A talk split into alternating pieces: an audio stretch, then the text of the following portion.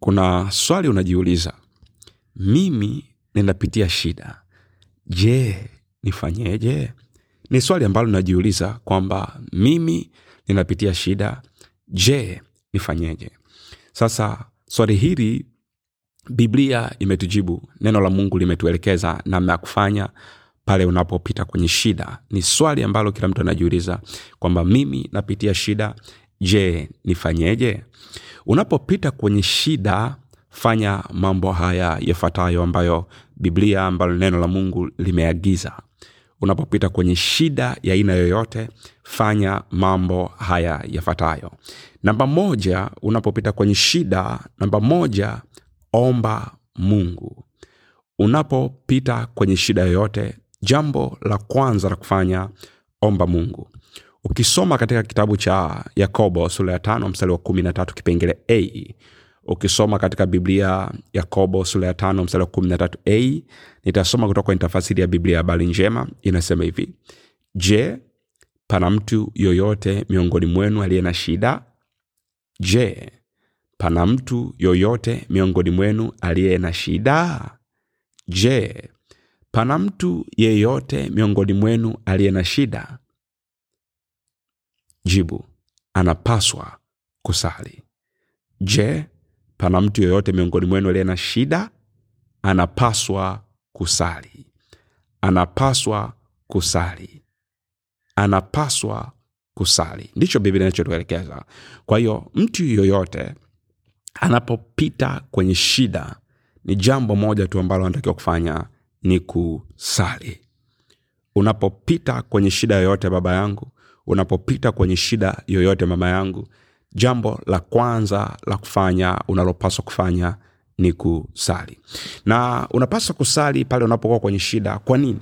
Kwa sababu lazima tujiulize kwa nini ni sali inapokuwa kwenye shida? Wai ni sali inapokuwa kwenye shida? Kwa maana ukimwita bwana siku ya mateso yeye atakuokoa. Ndicho ambacho biblia inasema katika zaburi ya hamsini mstari kumi na tano.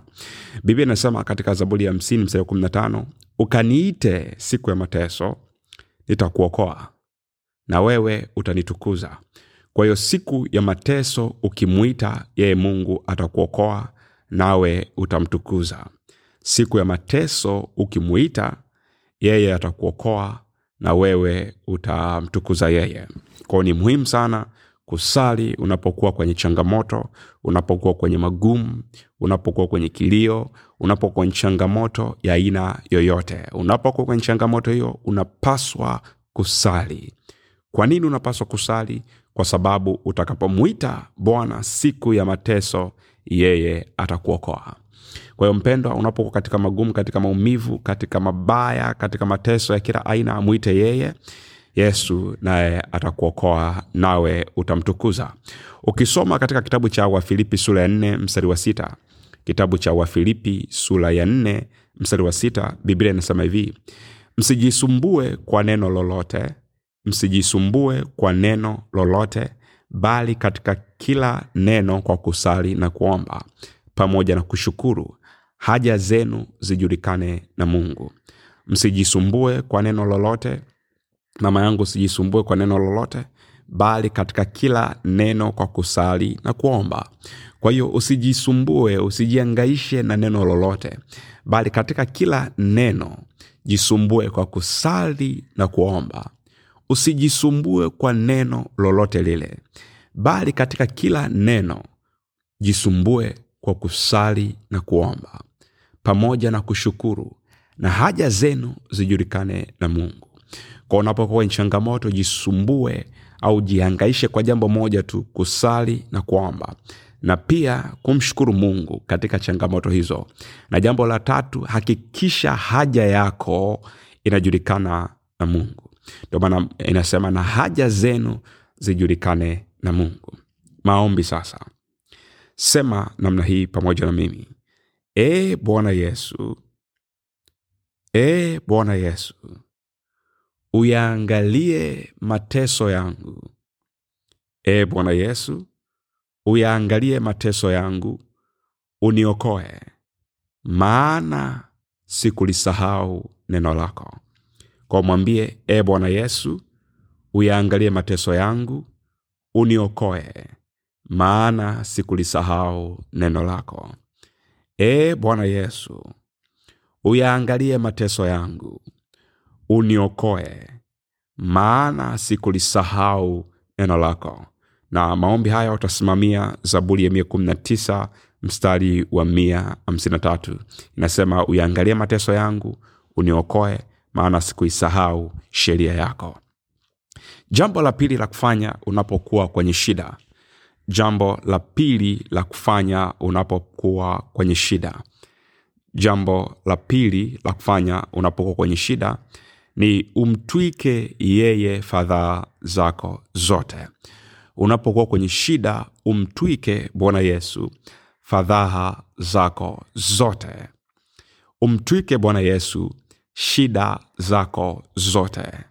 Umtwishe bwana yesu umtwike bwana yesu hofu zako zote. Kwa hiyo kila mzigo ambao umeubeba unapokuwa kwenye shida mtwike yeye mtwike yeye.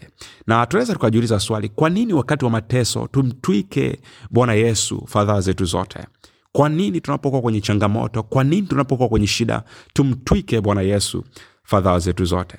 Kwa maana yeye hujishughulisha sana kwa mambo yetu. Kwa nini tunamtwika tumtwike bwana yesu fadhaa zetu zote? Kwa sababu yeye hujishughulisha sana na mambo yetu.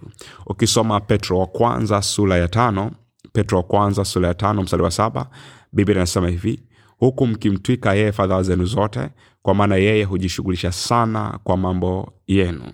Huku mkimtwika yeye fadhaa zenu zote kwa maana yeye hujishughulisha sana na mambo yenu. Je ni ishu ya ndoa? Mtwike yesu. Je ni ishu ya kazi? Mtwike yesu. Je ni ishu ya biashara? Mtwike yesu. Je ni ishu ya ajira mtwike yesu. Je ni ishu ya uzao wa tumbo mtwike yesu.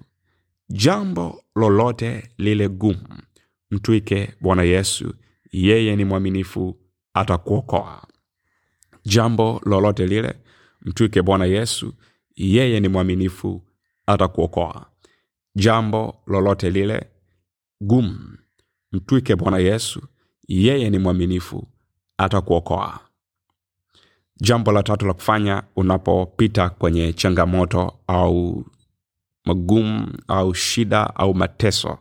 Jambo la tatu la kufanya mtumaini bwana kwa moyo wako wote. Unapokuwa kwenye shida umtumaini bwana. Si kumtumaini tu bali umtumaini bwana kwa moyo wako wote. Neno la mungu linasema katika kitabu cha mithali sura ya tatu mstari wa, tano mpaka wa sita mtumaini bwana kwa moyo wako wote wala usizitegemee akili zako mwenyewe. Katika njia zako zote mkili yeye naye atayanyoosha mapito yako. Mtumaini bwana kwa moyo wako wote wala usizitegemee akili zako mwenyewe. Katika njia zako zote mkili yeye naye atayanyoosha mapito yako. Umtumaini bwana kwa moyo wako wote wala usizitegemee akili zako mwenyewe.